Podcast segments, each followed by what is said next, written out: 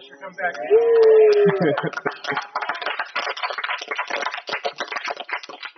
Thank you. Uh, so since Todd queued up that I told a story to another group, I can't now not tell it uh, to this group. So I will uh, I'll be obedient to that. Um, and then and then I want to speak on some things about identity, and I think it'll tie into the story as well. So I normally people know you know when you're a Christian, people normally ask the question like, oh well, when did you get saved? Right, and a lot of people had a revival or a church meeting, and they remember getting in a baptismal pool and getting baptized, and you know, may you may have got you know saved at camp, and I went to a leadership lab where I was at Fort Wilderness. I watched a young man get baptized in the Spider Lake River just a little while ago. Um, so for me, my my story when people ask me when did you get saved, and I'm like, well, I was atheist when I got to college, and in the first semester of my freshman year, I got saved. And so that's normally the story, and I, you know, I can talk about miraculous things and God healing my knees and speaking to me directly, and it and it changing the the the, the path of my life from that point forward. Um, but you know, coming up here, I was like, well, God, what do you want me to share? Like, right? And you know, Todd asked me to speak about um, issues regarding race. Um, so to step back a bit, my name is Pastor Roy. So if anyone wants to Google me after this, I've been a Christian rap artist for 18 years. Um, I have a podcast. I actually have two. Um, so it's on Spotify and whatever else. Um, if you just Google my name, Roy Dockery, everyone's found it very easy to find a lot of information. So there's like a free book on my website and links to all of my podcasts and music is on iTunes and Spotify and Tidal and and everything else as well. And look, like everyone just immediately see how I immediately got cooler, right, right there. Everyone's like, hold on, like yes, I don't know why Todd knows a rapper. I have no idea. Um, even Todd, it, it took a while. It was like a year after, and Todd was like, you do music? Because like we met, because I'm also a healthcare executive. And, and some other weird stuff. Um, so a lot of combination, and we'll get to that when we talk about identity. Um, but sharing that story, and then so the weird thing for me is that, you know, when you, when you have like as an adult, I grew up in the church. So I grew up in the church. My grandmother went to church on both sides of my family, on my mother's side, my father's side.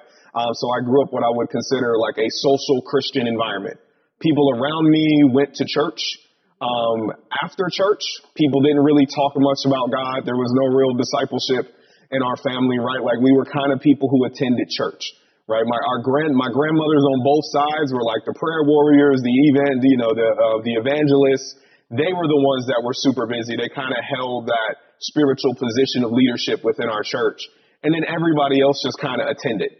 So growing up, um, I grew up in New Haven, Connecticut. After my parents got divorced when I was about two, um, I lived in, you know, we went from Japan to New Haven. My father was in the Air Force, so when they separated, my mom went back to Connecticut where her family was. And I was telling the other group, my best friend in elementary school was a, was a kid named Leonardo. And looking back as I was thinking about what to discuss, and I'm like thinking about friendships and my story and, and how like racism has presented itself and evolved throughout my life. When I was in elementary school, my best friend was a little white kid named Leonardo. He was Jewish. He, you know, had a family. He was from, he was from New Haven, and we were friends because we both loved Ninja Turtles. And that was it, right? Like we were in school together, we loved Ninja Turtles, and I told the other group, like his name was Leonardo, and his favorite Ninja Turtle was Leonardo. My favorite Ninja Turtle was Donatello, because I've always been kind of a techie person, which is why I now work in robotics. But, you know, so like we, we immediately clicked. And nothing about our friendship was based on our race. I didn't see Leonardo as a white kid. I'm sure Leonardo didn't see me as a black kid. We were just two kids in elementary school that loved Ninja Turtles. So then my, and so this is living in the Northeast. So different kind of cultural context, right? The Northeast, Connecticut is a bit different. My mom gets remarried um, when I'm eight, eight years old, and we moved to Knoxville, Tennessee. So we moved to Tennessee, and within a week of me being in elementary school was the first time I was called the N word to my face. Um, and not the N word used in rap lyrics, the N word that ends with a G E R, um, that has a very historical negative context and being used as a derogatory term towards an entire group or racial demographic of people. And I was called that by a young man who had on a black t-shirt. His name was Rocky. It had an orange pickup truck on it and a Confederate flag.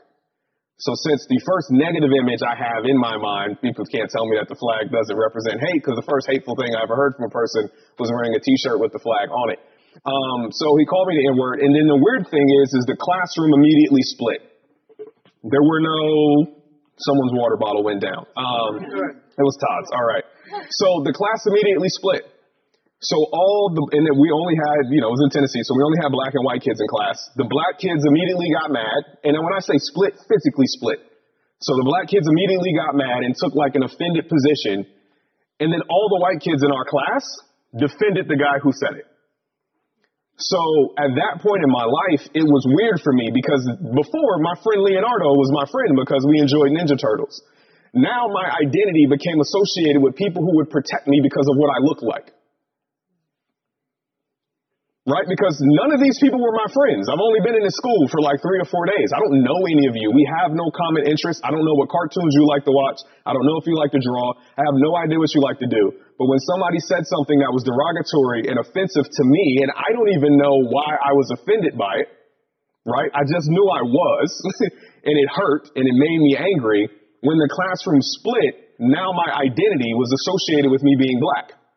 So now I find safety in being black. So if there's a situation where somebody is threatening me, I'm only going to find safety with black people because no one who was white in the room, including the teacher, tried to defend me. So when we look at our identity and the way that that fragments, so what that wound up doing is it created an identity in me now where like, okay, I have to find safety in being black. So as a minority, I have to look for and try to identify other people of color because if something happens, the probability is, is that no one who doesn't look like me is going to defend me. And like I told the other group, it's really weird being in a space where you're the only person who looks like you. Right? It's really weird being a girl in a room full of guys, right? It's really weird. It's really weird being a guy in a room full of girls. Like our mind automatically looks for patterns to try to associate with things that we are familiar with. Right? Whether it's hair color, you always recognize the redhead, you recognize the blonde, you recognize the person who has hazel eyes or green eyes, especially if you have them. But like we're always looking for those patterns, but we don't realize how ingrained they become in our personality and who we are.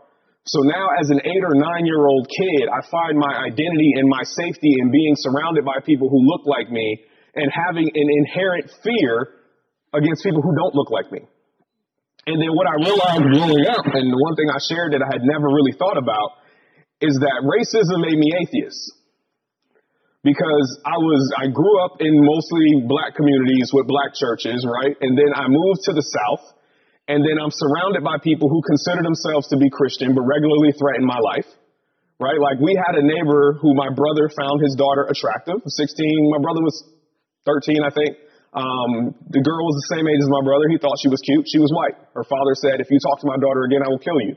But we watched them get dressed every Sunday and go to church right? And then I lived in communities that were completely segregated, where there was a black church on this corner and there was a white church on this corner. And then I watched grandparents and people in my family praying to a picture of a white Jesus, but they live in poverty. Everyone around them is being arrested. Everyone around them is being killed. Um, you know, the crack epidemic was destroying families. And at some point, like as I started to grow older, I started associating Christianity with like weakness and whiteness. And I'm like, I don't want anything to do with that. And I told them when I was 16 years old in college, I mean, in high school, I started studying religions because I had checked out. I was like 12 years old, 12 or 13, and my mom was like, you know, and like I said, my grand, I remember I said, like, our, my grandparents were the ones that had the religion. So go a generation down, my mom wasn't really that interested in going to church. So it was kind of optional for us. So if it wasn't in that generation, you make it optional for a 13 year old, I'm not going to church right? So we would, I would, you know, they, they would be like, oh, you can go if you want to. If you don't, you don't. So I stopped going to church. In my, in my mind, I had it that I don't want anything to do with this system that allows people who have privilege to use their God to lord it over people who don't. So then I started studying world religions. I started studying philosophy. I said just because I've always liked reading and I've always enjoyed learning new things. And then by the time I got 16, I had wrote something called a civil, social, moral conscience based on Christian morality.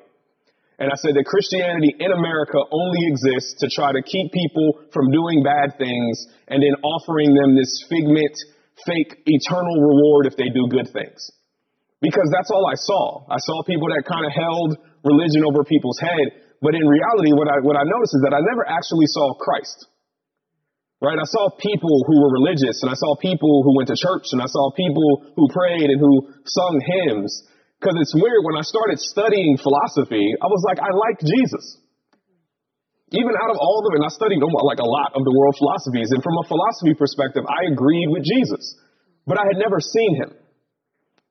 I'd never seen him in anybody's actions. I had never seen him in anybody's gatherings. And so even as I got older and I had a miraculous experience and I got saved, and even over the last almost 20 years now of walking in my faith, there's always this constant struggle of what am I trying to be like?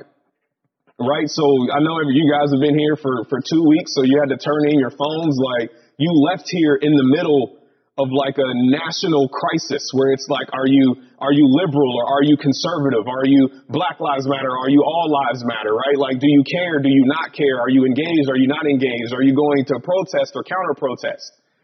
And you, and I'm sure you kind of all came in here with a question like, well, who am I? Right? Like, what is my identity? What do I identify with? I know what my friends are saying. I know what the entertainers and the social media influencers and the people that I listen to on TikTok are saying because everyone's telling us what to be offended by. Everybody's telling us what we should participate in. Everybody's telling us what we should say, what we should do, right? We're looking at our churches. We're looking at our parents. We're looking at the ministers and people that are in our life. And it's all of these questions like, what should I do? And the reality is adults are doing the same thing, right? I just had this conversation with adults who are on staff because the reality is the question is where is your identity? Right? When you come across trying times, when you come across difficult situations, you have to look back and say, who am I? Right? And whose am I? So it's like I made a song a couple of years ago and I still haven't released it and um, and everyone loves it because I have a song called I'm a Christian. And the chorus is I'm a Christian um, and it was like they keep asking who I am and I tell them I'm a Christian. Occupation or description, I just tell them I'm a Christian. Nationality, ethnicity, I tell them I'm a Christian. Forget the hyphens in division, I just tell them I'm a Christian. Because even in the midst of going to protests, which Todd's seen some of live Facebook videos where I'm in the middle of a protest, I can be at a protest advocating for justice for black people and still being Christian right? I can be at a, you know, I can be around conservatives who think nothing needs to change and that there are no problems and I can still be a Christian, right? I can participate in politics and still be a Christian. I can rap and still be a Christian. I can write books or author things or have a podcast. We, we try to, like the world tells us we need to compartmentalize everything.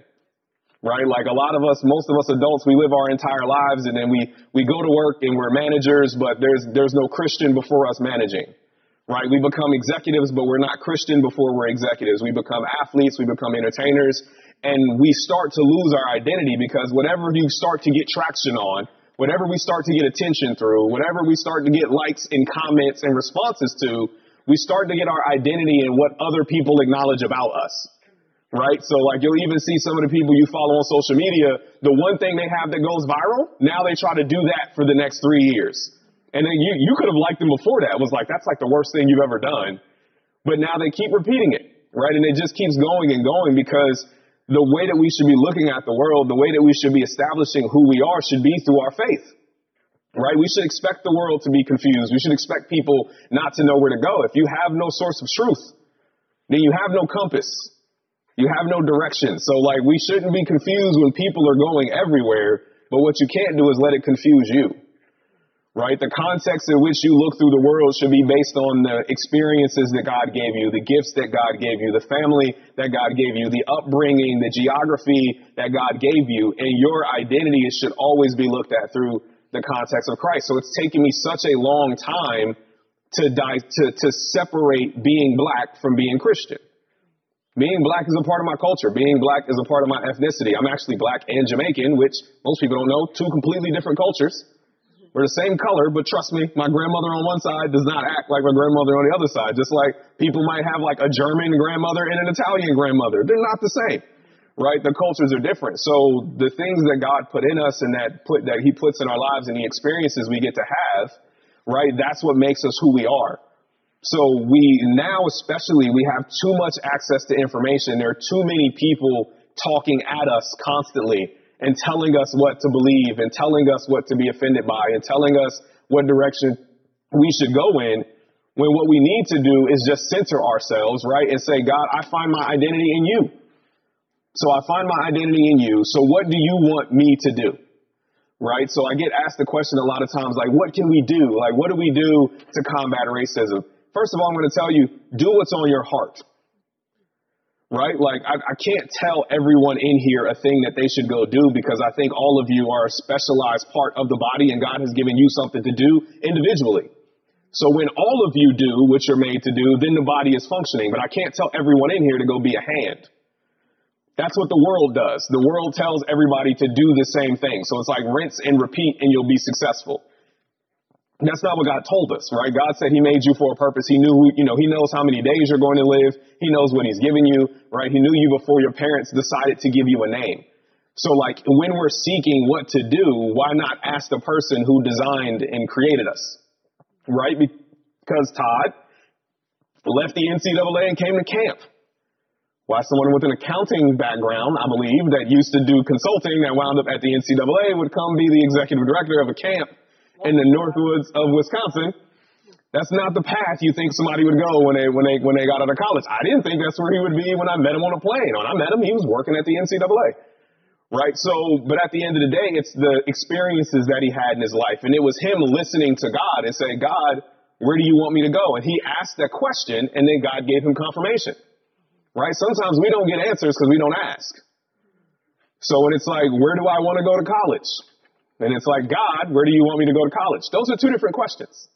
It's where do I want to go?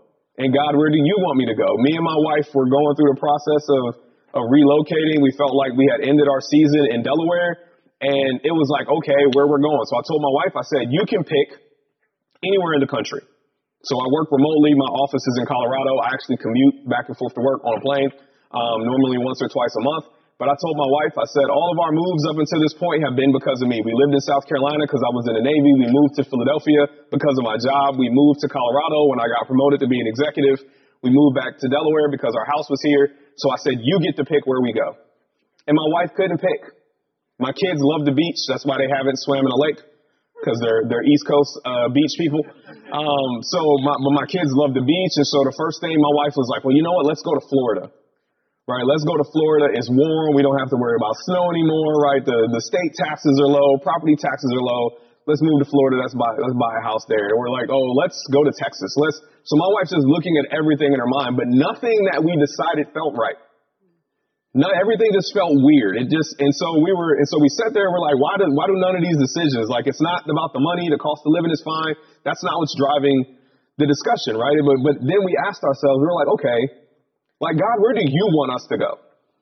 Because us moving, right, God giving me a job that offers me, offers me the flexibility to live anywhere I want, as long as I'm, you know, as long as I don't mind how long my drive is to the airport. So instead of, you know, we couldn't come to a decision thinking of what we wanted to do. So it was like, God, where do you want us to go? And then there were so many things that God did that just continued to show us and confirm, like Todd talked about, that that's where we wanted to go. The neighborhood that we picked, one of my, my, my mentor from college lives in the community next door. I didn't know any of this as I was buying the house, right? The pastor from the church where I got saved when I was an atheist lives next door to my house. I built my house right here. He lives right here next to me. My, my best friend, my brother's pastor lives on the other side of the pool in my neighborhood. And so like we decided to live there and then God was like, yep, yep, yep, yeah, like down to the location where I picked to build a house that had never existed before. And he gave us that confirmation, but it's not where we wanted to go. So when people ask us like, why are you going to North Carolina? I'm like, because God told us to. Right? But it's trying to find like, God, what do you want me to do? Right? Trying to find our identity and okay, you gave us these resources. You gave us the, the, you gave us the time. You gave us the freedom and the flexibility. So what do you want us to do? And then he lead, he you know he leads our direction and then he also gives us confirmation so that we're not in a space where we're questioning or wondering what's really happening.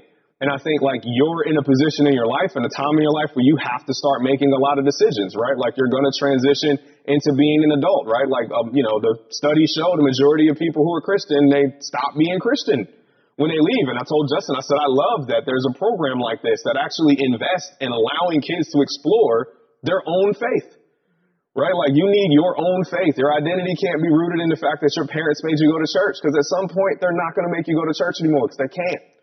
Unless you all want to live with them forever.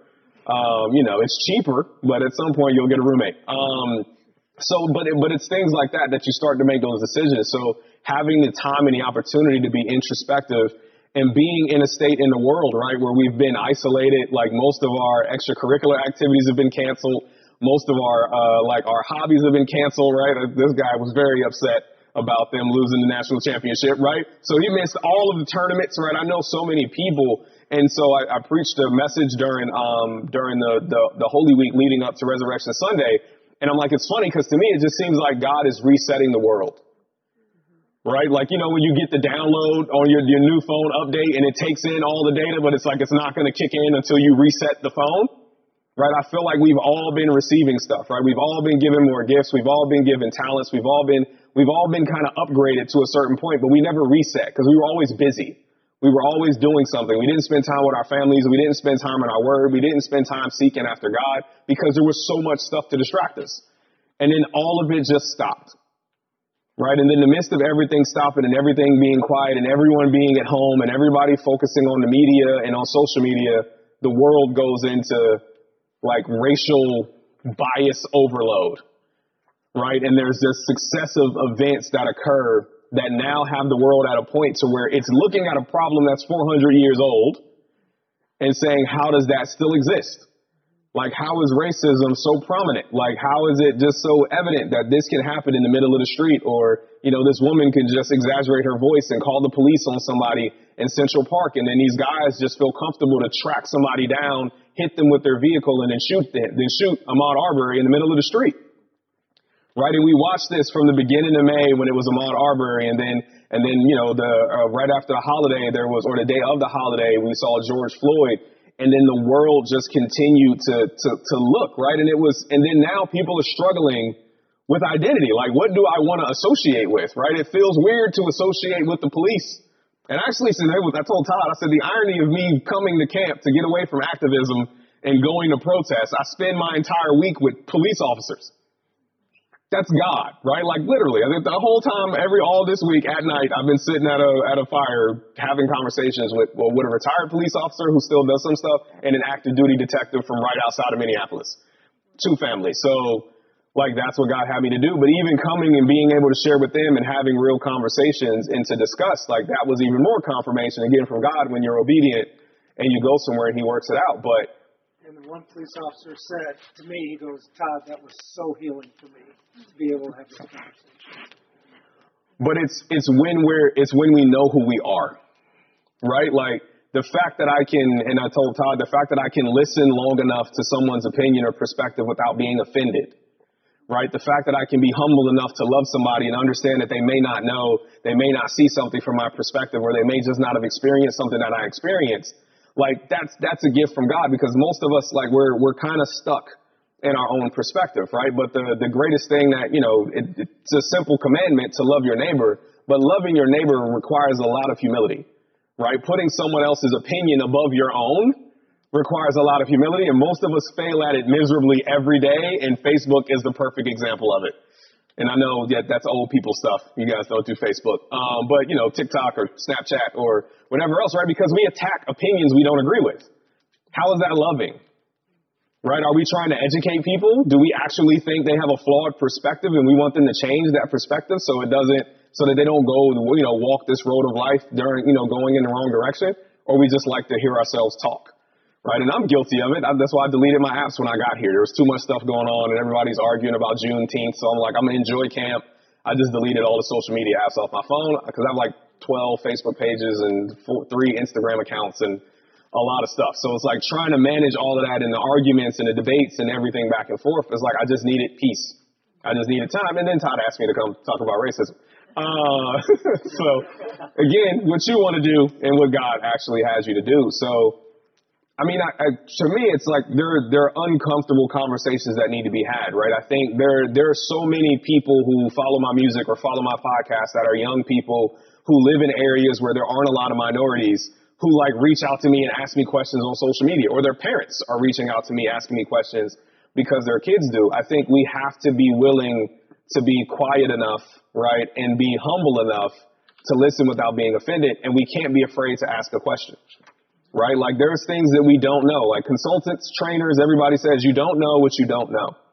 Right? And what I don't want young people to feel, what I especially don't want the young Christians to feel is like to feel like, and I, I, and I won't say who, but I was I was speaking with somebody And it, and it kind of really, like, it, it burdened my heart because she was like, I don't understand. And I feel like, like, I feel like I don't care enough. Like, I'm not connected enough. She's like, I feel like I'm racist. And I'm like, I don't want anybody to feel that way. Like, I don't want anybody to feel like because you don't feel the way I feel that you are racist. That's ridiculous. I have a wife and two daughters. There are things my wife and my daughters will experience that I will never experience. It doesn't make me sexist because I don't understand what they're going through, right? Like we had to go to the store today. I don't understand that. That's not a thing that I, I, yeah, I don't understand. I don't have to. Right? So, and that, but the way that, but again, because the world is telling us what to be offended by, because the world's like, if you're not grabbing a picket sign and going out there and marching, then like you don't care. But there's a difference between care and guilt and shame and conviction. So what I want to talk about is the conviction. When you see something wrong in the world, regardless of what it is, and God puts a conviction on your heart, then you do something about it right? Like, and everybody may be different, right? I know people who are advocates for, for children with disabilities. I know people who are advocates for women who are caught in sex trafficking. I know people who are, like, I know people who are advocates for education. I know people who are advocates for social justice.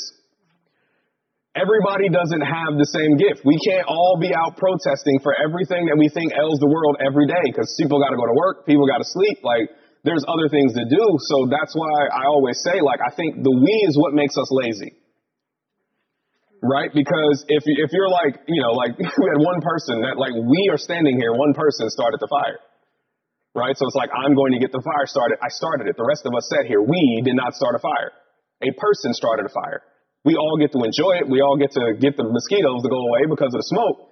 But when each individual does what they're made and, and what they're made, crafted, and gifted to do, like that's when the body of Christ is most effective right? Because what the world tells you to do is like you have to wait in line and like then we're all going to move.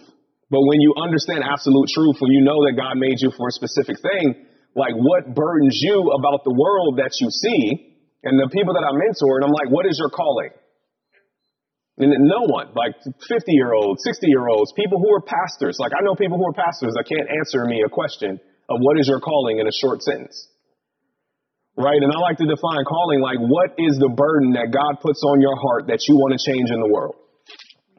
To me, that's your calling, right? Like when you see something and you're like, I want to make that different, and you don't know why, like that's God. And then I feel like God gave you every gift that you need, right? There's not one gift. Like, yes, I can rap. Yes, I can write, but I can also lead large teams of people. I can run logistics on a global level. So it allows me to run a nonprofit organization by myself because I use every gift that I have. I don't just use music, right? I don't just use public speaking. I don't just use writing. I don't, I use everything I have. And I said, God, what do you give me a burden for?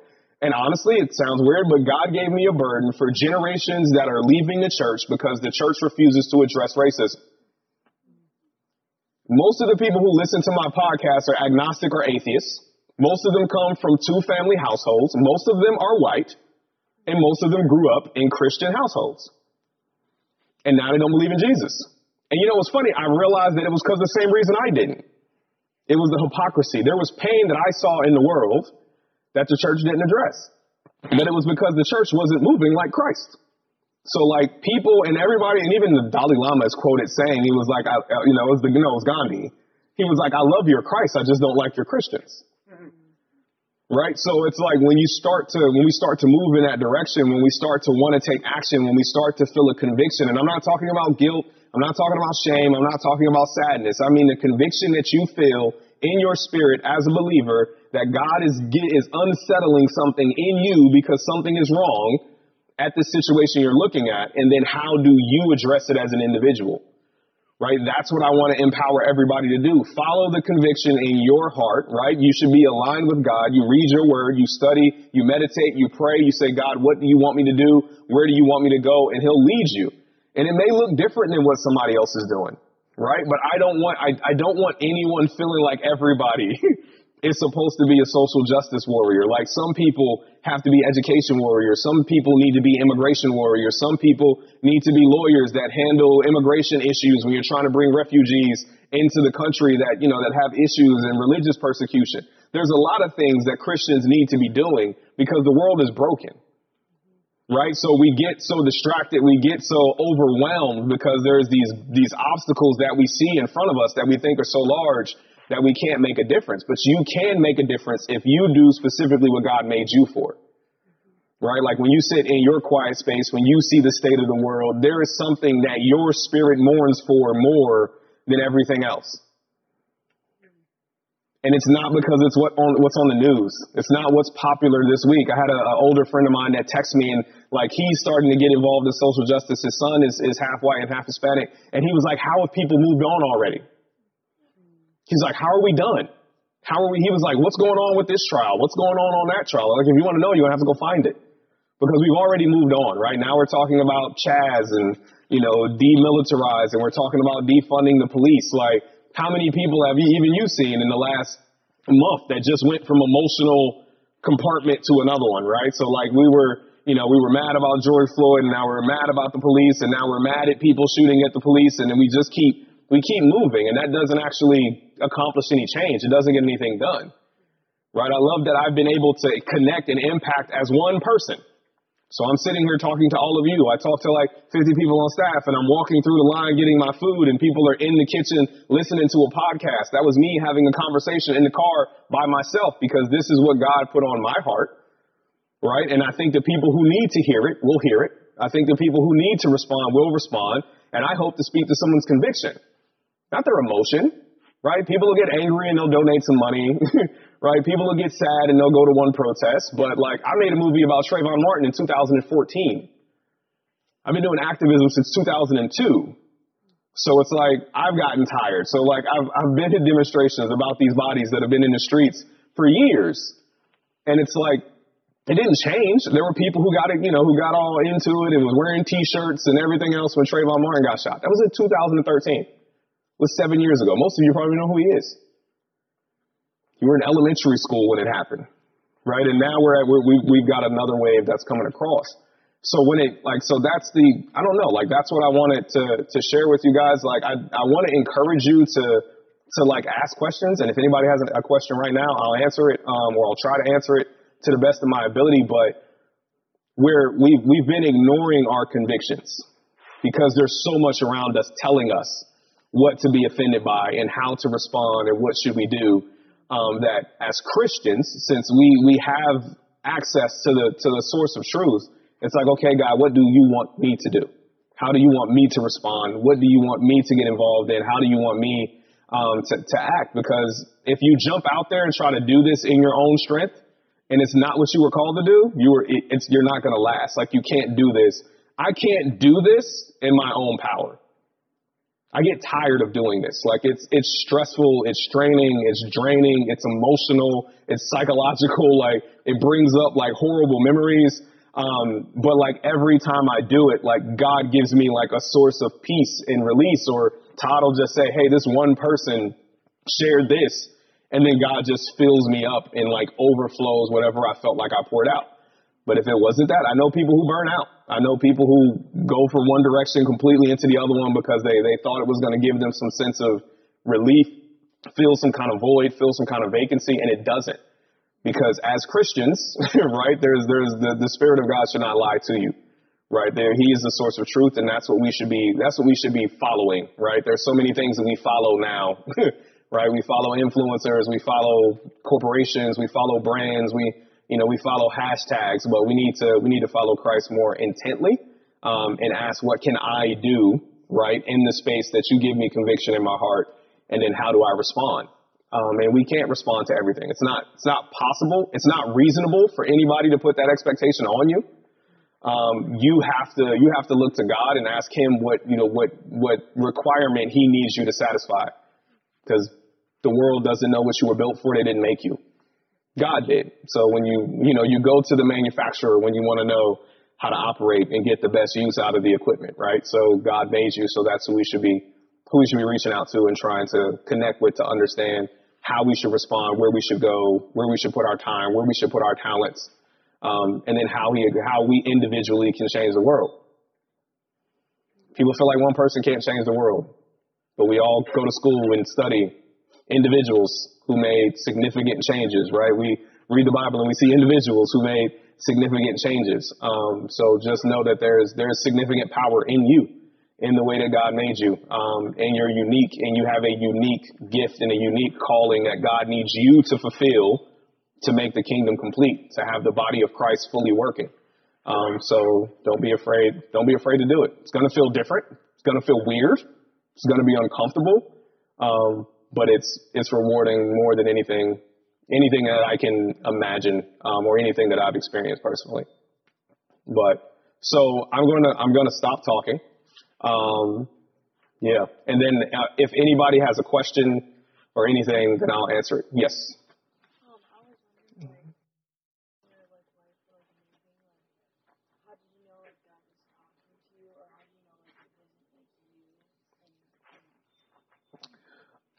I tell a lot of people if you're comfortable you're doing something wrong.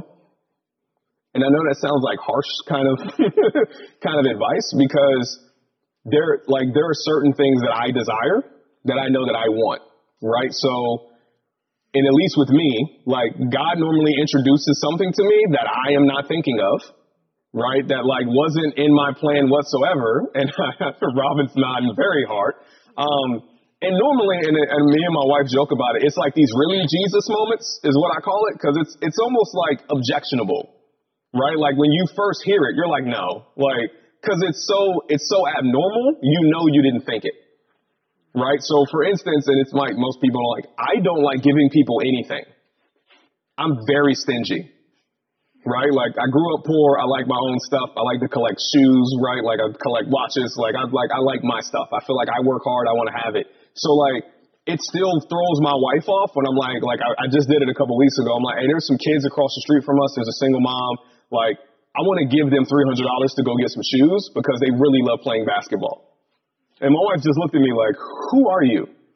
And I'm like, I don't know. Like, that's what I feel like I want to do. And then on the way here, I got a text message from that mom and he, she, and she said, she was like, thank you for what you did. And and whatever else. And she said, my son actually took the other shoes that he had and went through the neighborhood and gave them to the other kids because now that he had one good pair, he didn't want somebody else not having shoes. Like even me saying that right now, but that's not me. Like I'm not the one that's like, even getting that response is weird to me. So it's like when you when you understand, first of all, when you understand God, right, and the fact that you know, and, just the way that he operates, the things that he commands us to do, and the way that he commands us to lead, to live. But it's more of, it's like the, the spiritual feeling of you can feel your flesh pushing against it. Right? Like your logic, your understanding, your desire, something in you is fighting against this idea that just fell into, I'm going to call it your spirit, but it goes from your spirit into your mind. But everything else in you is like, nope, nope, nope, that's a bad idea. Um, so, and you know, and it's, it's kind of weird to describe it that way because we also have very bad ideas, right? But, um, but we normally rationalize our own bad ideas, right? We can feel like, well, no, you know, if we, if I did it that way, then that would make sense. And we can, we kind of logically deduce it. But, um, just over time for me, like trusting God and knowing how I felt in the moment where like I when you know like when I when I heard like when I kind of heard God's idea over mine, and then over time it just became more evident like this isn't me, right? Like that's not something I want to do. So it, I mean, and I so I say that it takes a long time, right? It takes it takes time and process to start to understand like that isn't me second guessing myself. That isn't right. It's trusting God, and then for me it was God confirming and so that's the other thing I would add, right? Like me and my wife are like, well, we feel like God's calling us to North Carolina. For me to pick a house in a neighborhood that I didn't plan on moving into, circumstances led me like the place we went to go look was closed for no apparent reason. And the person I scheduled an appointment with didn't come. So even me moving to North Carolina, I tried to go to North Carolina the way I wanted to go.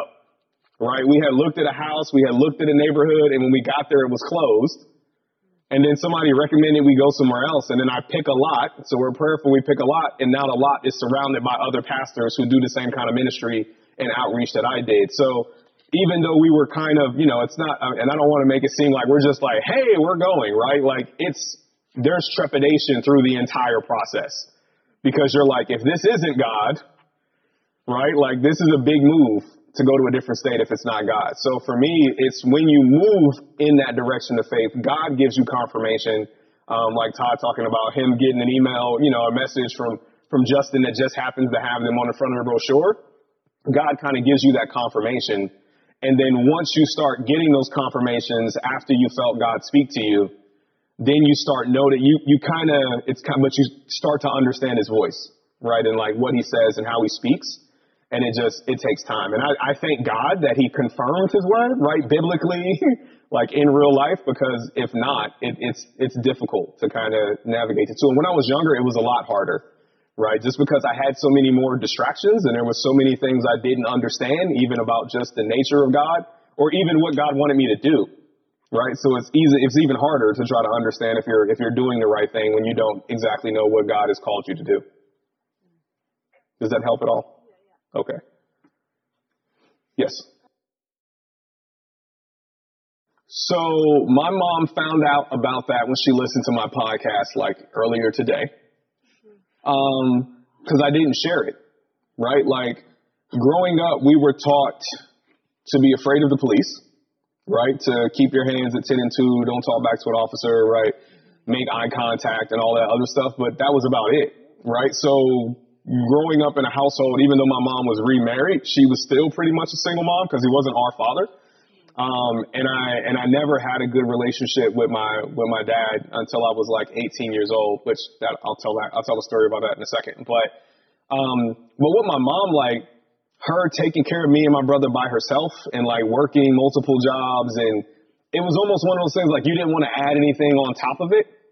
So it's like I didn't want to add like my fear on top of her already, you know, struggling to try to take care of us by ourselves. So like me and my brother just kept a lot of stuff to ourselves. Um, and we just internalized it. And I didn't have like uncles or, or anybody around because we moved to another state. So we were living in Tennessee and like I didn't, you know, and I, and I, I can't even remember sharing it with anybody, right? It was just like it happened and I internalized it and I was angry and it made me angry for a very long time. It made me angry for like 10, 11 years after that. Um, and it still can make me angry to this day. But um, but no, I didn't. But um, so with my father, like my mentor, who was my pastor when I got saved in college, encouraged me to like you should go spend some time with your dad. Um, and at the time, I was going to North Carolina A&T. I was going to school in Greensboro, North Carolina, and my dad was stationed at the Pentagon. Um, so he was in Northern Virginia. He was like three or four hours away. So I started taking the time to drive up to go meet with my father. So, and me and my father look exactly alike um, which was weird because growing up in my family, I didn't look like anyone in my family because I looked like my dad. So my brother looked like my mom, and then we were around my mom's family. So my even growing up, my my family my family used to joke and stuff that I was adopted, um, and I wasn't a part of the family because I had different complexion. I was lighter. Um, but so one of the one of the times I was visiting my dad, and my dad was an officer in the Air Force at the time. So my dad's always lived like upper middle class. He's in this really nice neighborhood um, in Northern Virginia and we took. He was driving. He had a Range Rover uh, HSE um, with the with the V8. So it's any any of the guys who like because he's not. It's like so like the very very expensive Range Rover. So we left his house and we went. Anyone who knows what Range Rover uh, suspension, if you can't replace one tire, so he had actually got a nail or something in one tire, so he had to go get like five thousand dollars worth of tires because you have to change all the tires at the same time. The tread has to exactly match on a Range Rover for the traction control and all that stuff to work. So he's angry, obviously, because he got to spend that much money for a nail. Um, and so we dropped the car off. Um, I think it was at like BJ's. There was a BJ's around the corner from his house, which is like Sam's Club or Costco. Um, and so he's getting the, they're putting the tires on his car, and then we walk back home. So we're walking back to his house, and we're on the right side of the street, and there's um, two older white ladies walking towards us. Um, their, you know, their husbands were retired, and they were widows, probably in their, their probably late 70s, maybe early 80s. They were walking toward us, um, and me and my dad are walking down towards them. And then as we got closer, they crossed the street. And so my dad just looked at me and he was like, he was like, I can't believe they did that. And like for me, it was normal. So it wasn't even a process that like I, I would have crossed the street if they didn't, right? Like, and then he just he just looked at me and he said, you know what's crazy? He said I shovel both of their driveways.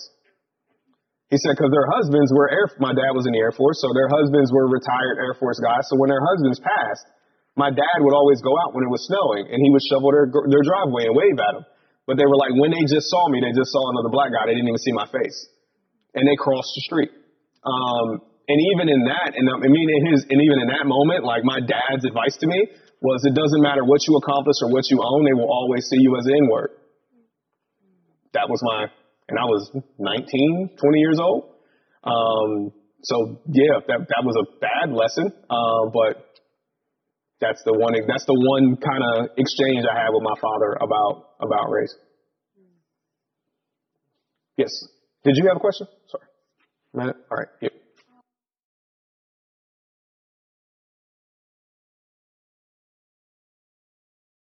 So when I was a freshman in college, I had um, like in the beginning of the, my first semester, or when I was finishing high school, I started having problems with my knees. Um, so I played basketball a lot growing up. Um, wouldn't be able to tell, but when I graduated from the eighth grade, I was four foot eleven. I was very short, um, and doctors actually told my mom when I was a kid that I was going to be a dwarf and I wouldn't be taller than five feet.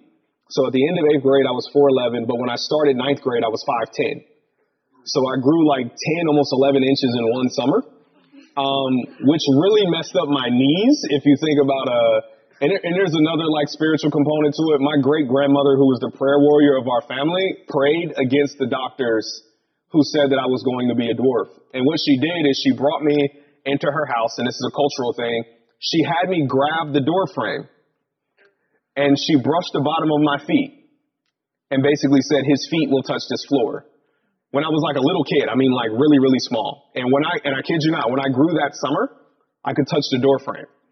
Um, and I've grown like three or four inches since then. So I grew that much. And so my knees were really jacked up. They, um, when my senior year of high school, they were, they were thinking about trying, I did some physical therapy and stuff like that. Um, I did not go to college when I graduated from high school. I had no intention of going to college. I only went to follow my girlfriend. So I didn't go to college after high school. My wife is a year younger than me. Um, so I went to college. I graduated in 2000. I didn't go to college until 2001. Um, so I went to college and I was on the third floor of my dorm and it got to the point to where I could not walk up the stairs to my room. So they moved me to the basement. Um, so I was in the basement and I was always in pain. My knees were always locking up. And the person who's my best friend to this day, I call him my brother, he was going to a Bible study. And he said, well, we're going to a Bible study. He was like, there's a guest speaker that's coming. Um, and he's, you know, and he's supposed to He's going to be praying for healing and all that other stuff. So you're coming with us. And I'm like, I'm not going, mind you, I'm atheist. I'm not going anywhere with you people. You're all insane. Um, I'm not, you know, I'm not going to your cult meeting. Like, no, thank you. Um, and so, not needless to say, most of my friends in college were on a football team, so I couldn't physically resist them with bad knees. And they were like, you can either go willingly or we're going to like fold you into a ball and you're coming either way. They're like, you can't run from us. Your knees are messed up.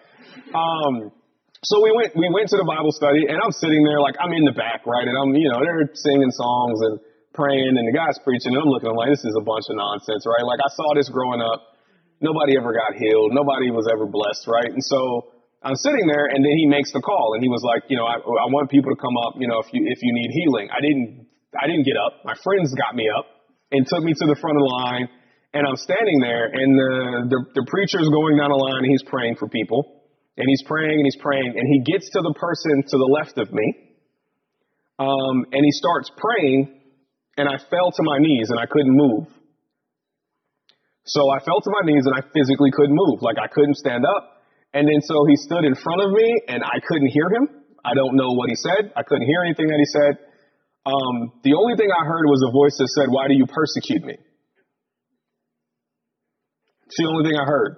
And um and I'm sitting there and I'm on my knees. I can't physically move, and there's tears coming out of my face um, that are like soaking my shirt. But I'm like, you know, like the emotional like jerk of crying. Like I didn't feel like I was crying.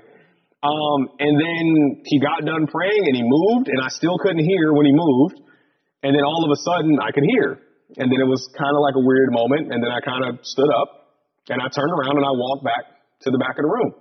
Didn't pay any attention to it. I'm like, yeah, I must have, like, something's going on. Like, you know, started questioning. I'm like, yeah, I'm, I'm having a problem right now. Um, but then the next, and so I, know, my friends my friends were just kind of looking at me like, what just happened? Um, nobody really said anything. Nobody. And so I woke up the next morning on a Thursday and I got out of bed. And then I got dressed and I was walking out the building and I started to walk up the stairs. And then as I was walking up the stairs, I was running up the stairs. You know how you kind of like quick run up a, And then I noticed, I'm like, I just ran up the stairs. And I kind of paused and I was like, uh, like what just happened? And so I went back down the stairs. I went to my room. Um, and God knows how he makes you. Um, I'm a very skeptical person, right? So I was like, oh, so my knees feel better today. All right. So I actually threw my school, my, my books down, my books down. I'm like, I'm not going to class today. It's like 8.30 in the morning. I played basketball from 8.30 in the morning until it got dark, until like 9 o'clock at night. Other than drinking water and going to the bathroom, I didn't eat. I didn't do anything else because I loved playing basketball growing up. Um, so I played basketball all day, even dunked. I had, I, had, I like, I don't think I'd ever dunked. So it was like, I not only did I, my knees were better, I had better knees. Um, so when I played basketball all day, and I did that on Thursday, and then Friday I didn't go to class. Eight o'clock in the morning till nine o'clock night. Saturday I played basketball from eight o'clock in the morning to nine o'clock at night. And then on Sunday morning, when my friends came to my room to ask me if I was going to church, I was already dressed. Right? And so even that was an experience for me that like God was real. But I still wasn't Christian because I wasn't following Christ. Like I knew God was real. And it was through process, like through the rest of my life and studying God's word. And I had already studied the philosophy of religion. So like as I started to follow Christ more intently, um, then like my faith grew from there. But like shortly after that, I think I got, I, you know, I kind of, I gave my life to Christ. And I say that, I don't want to say that flippantly, but because of what happened in my life after that, I knew that, you know, I wasn't mature enough um, to understand the commitment that I was making. Um, but yeah, like maybe within a month after that, I got baptized, and then I was like, I became a Christian rapper after I got saved, um, and then started doing Christian hip hop, and I was out like ministering and performing to people, and kids were getting saved, and like I didn't even know Jesus, right? Like I just knew, I just knew God, and I was like, all right, like God, I'm with you, and then I was learning more about Christ. Um, but that's that's how I came back to Christ. Yeah. Um, I guess you see like in the videos from the pro- protests of like white people standing in front of black people, and so like I guess my question is like how do we be allies, but also like not overuse our whiteness and like let black people use their voices? Does that make sense? It does. Yeah. Uh, and it's and like you said, it's I think you kind of answered the question in your statement right? As you were trying to to materialize it, because well, like I've been at some protests and I've seen that. Like I've seen like I've had walls of like you know white men and women who stand in front of us because they feel like the police won't hit them. Um, and then basically they hand the megaphone to like the organizer and let the organizer speak. Um, I actually wrote an article, and if and if you know anybody writes my name down, go to my website. I wrote an article called "How to Use Your Advantage," um, and it's actually about you know it's about privilege in general right? Because white privilege is one form of privilege in America. I used to be 4'11. I'm now 6'2.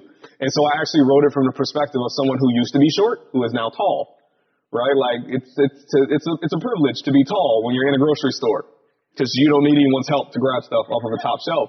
Um, but the reality is it's whatever privilege you have, right? You humble yourself and you use it for the benefit of the least of those amongst you right? So whether it's the fact that, you know, um, like I know people, if you know that you can de-escalate a situation, right? Like if you see somebody being mistreated and you know that you can report it, um, even if it's privilege, like if your if your father's a police officer or your uncle is a lawyer, right? Like the connections that you have, using those connections to help people who don't have them.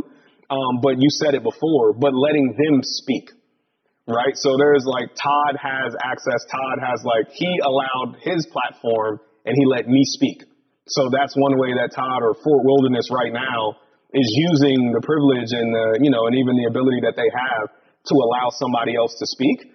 Um, and I think that's what it is. You can help kind of get people to the front, but once they're there, let them talk, right? Because then, like, don't talk over them, don't talk for them. Um, and the one thing I would say is that people are always like, um, it, it, kind of got annoying to me after a while when everybody's response, like anytime something happens in national media, people text me and they're like, Roy, I'm praying for you. And I had to actually had to tell people, I'm like, stop saying you're praying for me, pray with me. Because saying you're praying for me tells me that I have a problem that you don't. Right? So if this is our problem, you're not praying for me, you're praying with me because I've been praying for this problem to go away. I've been praying for the, the, this sin and this brokenness and this division to go away. So pray with me right? Like, and so it's because it's not like you're you're a part of trying to do something, right? So it's Um, it's like empathize with me. You don't have to be in my shoes, but we can all pray um, for something to change. Don't just pray for the people who are being impacted, right? Because honestly, you're being impacted too, right? Like we and we see that now. Like we're we're we're all impacted at the end of the day. We're we're all made in the image of God, and anything anything all injustice or inequality is disgrace to God. So we should do something to change it. Let's have a conversation. We had a conversation, a good conversation. I Yeah. see Roy black man or whatever, just having a good conversation about John Piper. Let's have breakfast. That's all we need to do, right? And so anyway, so Roy, thank you so much for sharing. And can I can I can I add one more thing? Um, the the what he said about conversation too. So the one thing I'll add is that if if you're like there's something that you can do, just have a conversation, right? Just just meet with, have a discussion with somebody from a different culture, from a different, even from a different background, a different economy, a different neighborhood, right? There's subcultures within all of our cultures, whether it's whether it's black, white, Asian, Hispanic. Like we are not the same right? People people in Milwaukee are not the same as people in the North Woods, are not the same as people in Los Angeles. And when you talk about loving one another, the one thing that I've learned, um, and God's been able to bless me with over time, is the more that I learn about other people, the more that I can actually love them, and I can see the context and through the, the stuff that they're going through. So I always I always have to be candid. Like I never really cared about immigration right? Because my family is Jamaican. They don't really have any problems immigrating to America. They're all they're already kind of have citizenship. And then I moved to Colorado, and one of my close friends was um, he was he was he was Mexican American, and he didn't even know until he was four years old that he was born in Mexico. So his mom got pregnant in the U.S., went to Mexico to visit family, and he was born in Mexico. So then his mom brought him back to the U.S., but he had a Mexican birth certificate, and he didn't know that until he was in like high school and tried to like get a driver's license and realized he wasn't really a U.S. citizen. And so he's a dreamer, right? He's in the DACA program.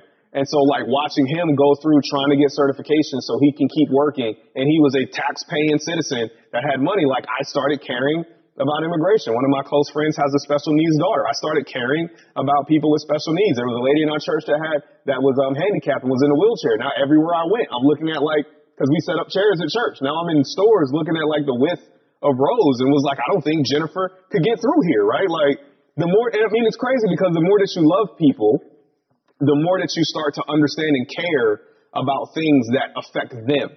So not you. So like, and again, the beauty of loving one another, the beauty of loving our neighbor is when we love them, we start to understand their pain. We start to advocate for them. We start to want them to be treated the same way that we do. So be intentional about trying to love somebody who's different than you.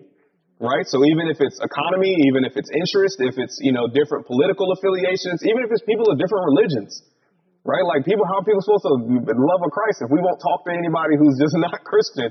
That's not that's not how we evangelize. And he had mentioned my my daughter waiting up for me. Um, the probably the most painful thing I've heard um, in the last six months was because of protests and I was speaking at rallies and all that other stuff. My daughter walked up to me and she a smile on her face. My oldest daughter wants to become a lawyer.